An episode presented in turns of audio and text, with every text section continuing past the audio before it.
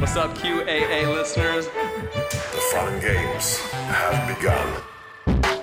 I found a way to connect to the internet. I'm sorry, boy. Welcome, listener, to Premium Chapter 221 of the QAnon Anonymous podcast, the Moonfall Movie Night episode. As always, we are your hosts, Jake Rockatansky. Julian Feeld. and Travis View.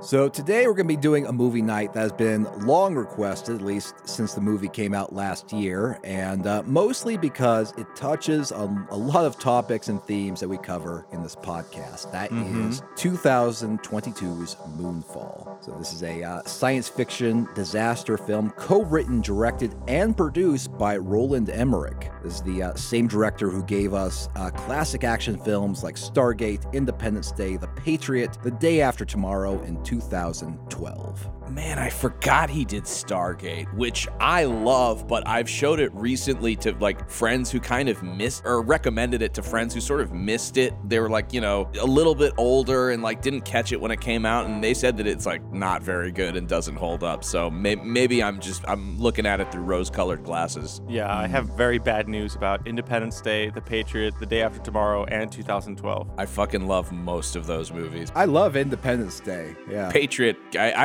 I didn't even know he did the Patriot, but I, I take it or leave it. Let's be clear. Today we are exploring the only movie I loved. I am so in, and I will explain in a little bit why. okay, this will be interesting. So, Moonfall was a critical and financial bomb. It cost at least $138 million to make and earned just 67.3 million during its box office run last year. Now, this is despite a pretty stacked cast. Uh, this includes Insidious star Patrick Wilson as a disgraced astronaut, Halle Berry as a NASA leader, Game of Thrones actor John Bradley as a conspiracy theorist, and there's also a brief but memorable cameo by Donald Sutherland as a keeper of government secrets. hmm I have to say, one thing that was unpleasant was how systematically Halle Berry is digitally de-aged. She often looks waxen, uh, slightly blurry. Oh, really? You think they de-age Oh, it? I thought she just looks amazing for her age. Maybe you have a keener eye than myself. I don't know. Yeah, I, I, I, I don't know. I I, think she might do it. just be like. no, they put it in the contracts now. They put it in the contracts. Like they just have like de aging in the contracts for some uh, actors and or actors that are female. Hmm. And this is this is not to say she doesn't look great. She does, but they of course also de-aged her. Why? Hmm. Looks bad. Uh, j- just kidding. I mean, th- this is good. This movie's good, and I liked it. And uh, she looks great. Moonfall is based upon a conspiracy theory that's sometimes called the Hollow Moon or Spaceship Moon. It originated with the Apollo 12 moon mission in 1969. That mission included something called the Passive Seismic Experiment. So what happened was is that astronauts left a device that could detect vibrations on the moon. The primary objective of this experiment was to use the data to determine the internal structure, physical state, and tectonic activity of the moon.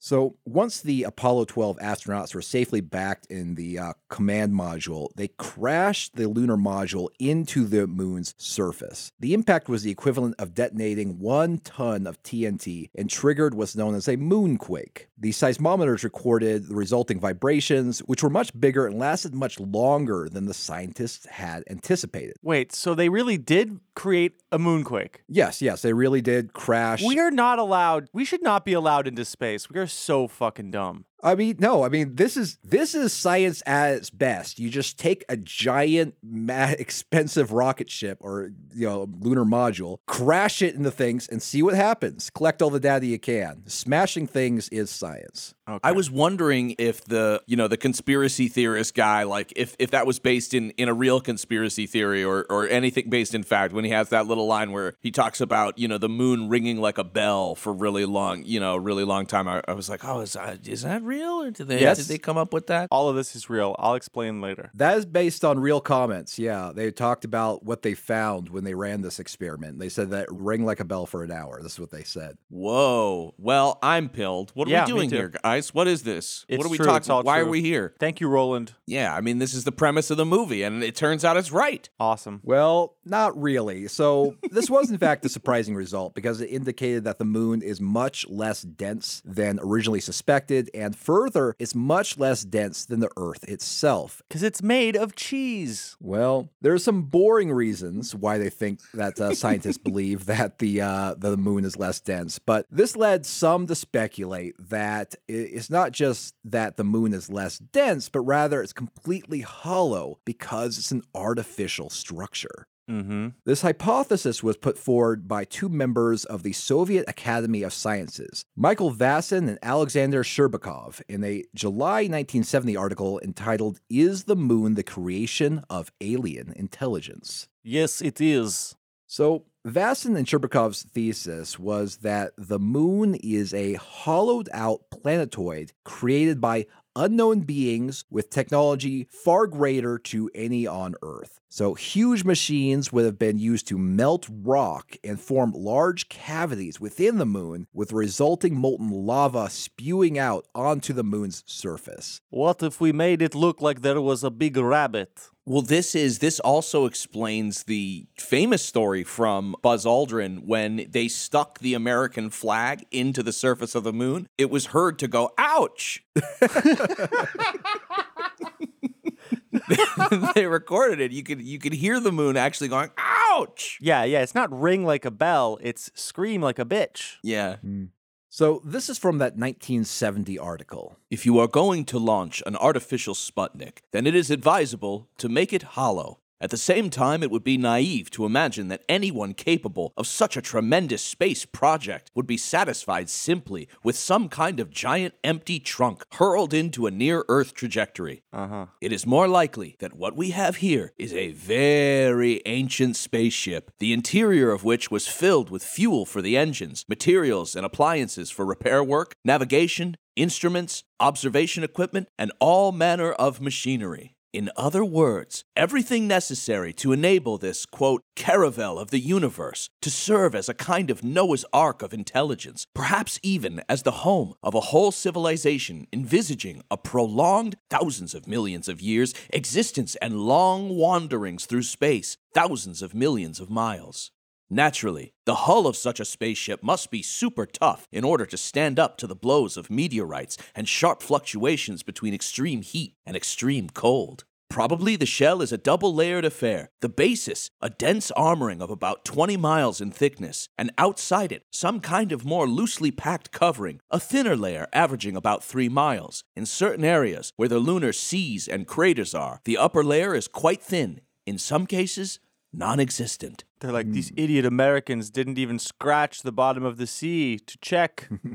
He's like, it is a double stuffed Oreo, a crumbly chocolate outside and creamy white filling. Now, in fairness, this theory wasn't taken that seriously. So, this article was hmm. published in the Soviet equivalent of Reader's Digest and not in the scientific journal. yeah. The scientific consensus says that the moon was formed by a massive impact with the proto Earth shortly after the formation of our solar system, a little more than four and a half billion years ago. The moon's relatively low density comes from the fact that it was mostly the Earth's upper mantle and crust that was thrown up into space, not very much of its more dense core. So that's sensible enough. Eat at the trough, you disgusting American pig. You would believe this story. But um, the whole hollow moon theory, you know, is, is a lot more exciting. So some people ran with it. I also mentioned that the final act of the film, and we'll get to this, also incorporates some like ancient alien and starseed stuff, which is you know pretty Oh, yeah. interesting, and it feels Oh, like yeah. kind of jammed in there, yeah, honestly. But yeah, Yeah, it's like the most interesting part of the movie. I was sitting there listening, you know, they have it all explained by this AI in like a minute and a half. And I was Yeah. like, this is a better movie. Like, th- I, Yeah. want to see this. And God, they spent so much special effects just to like recreate this like one minute exposition scene when you could have had the conspiracy theorist sort of laying it in gently throughout the entire movie. But hey, what do I know? Yeah, no, it's amazing. It's like Roland Emmerich was like, actually, it's a movie about sons loving their fathers and divorce. there's literally a fucking son called Sonny. I mean, there's so much goodness. This movie fucking rules. You have been listening to a sample of a premium episode of QAnon Anonymous. We don't run any advertising on the show, and we'd like to keep it that way. For five bucks a month, you'll get access to this episode, a new one each week, and our entire library of premium episodes. So head on over to patreon.com slash QAnon Anonymous and subscribe. Thank you. Thanks. I love you. Jake loves you.